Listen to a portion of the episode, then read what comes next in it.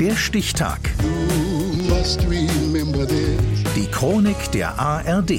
5. Oktober 2018. Heute, vor fünf Jahren, zerschredderte der Künstler Banksy sein Gemälde bei einer Auktion. Silke Hennig. Okay, it's the Banksy. Girl with balloon, ladies and gentlemen, standing in the back of the room. And I'm going to start getting in 100, 150, Ein kleines Mädchen, dem der Wind nicht nur in die Haare fährt, sondern auch den knallroten, herzförmigen Ballon aus der Hand pustet. Es ist eines der populärsten Motive des obskuren Street Art Künstlers Banksy, ursprünglich gesprüht auf Wände im Süden und Osten Londons. Das Auktionshaus Sotheby's versteigert es in einer gerahmten Version und die Stimmung im Saal ist aufgekratzt. Ein Rekordpreis für ein Werk von Banksy zeichnet sich ab. Fair warning, can I sell it now at 860,000? Last chance, Bastien, are we bidding? And selling for 860,000. Ein Piepsen ertönt, doch es dauert eine Weile, bis die Menschen im Auktionssaal sich der Quelle zuwenden, dem gerade versteigerten Bild, das nicht, wie sonst üblich, auf einer Staffelei steht, sondern an der Wand hängt. Es schiebt sich im Rahmen nach unten und kommt in Streifen zerschnitten daraus hervor, bis etwa zur Hälfte.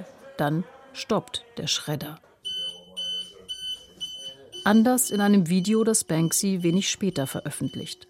Es zeigt, wie der fest im Rahmen verbaute Schredder ganze Arbeit leistet.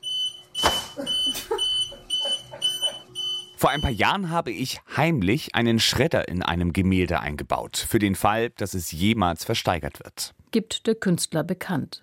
Banksys Ruf basiert nicht nur auf leicht verständlichen Bildformeln, sondern auf der obrigkeits- und kapitalismuskritischen Haltung, die er darin zum Ausdruck bringt. Private Nutzung seiner Motive erlaubt er ausdrücklich, nicht aber kommerzielle.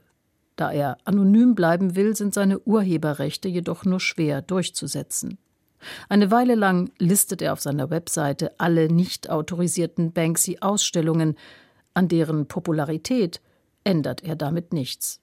Hatte er mit dem Schredder im Rahmen wirklich Jahre im Voraus geplant, die Gewinngier des Kunstmarkts zu bestrafen? Seitdem ist er wirklich im Olymp. Also man kann wirklich das einteilen und Banksy bis dahin und danach. Also das hat alles verändert, dieses Werk. Sagt der Kunsthistoriker Ulrich Blanchet.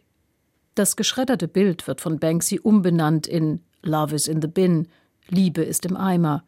Allerdings ist es fortan noch sehr viel mehr wert. Das erste Kunstwerk in der Geschichte, das live während einer Auktion erschaffen wurde, schwärmt Sotheby's in einem Statement.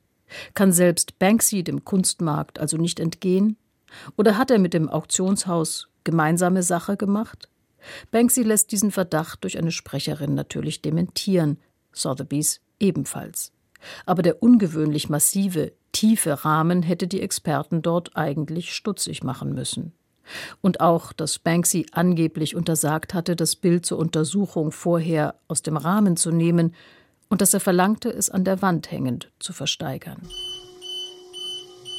Das Bild vom Mädchen mit Ballon, das heute vor fünf Jahren während einer Auktion zur Hälfte geschreddert wurde, kommt 2021 als Liebe ist im Eimer erneut bei Sotheby's unter den Hammer für ein Vielfaches, nämlich 18 Millionen Pfund.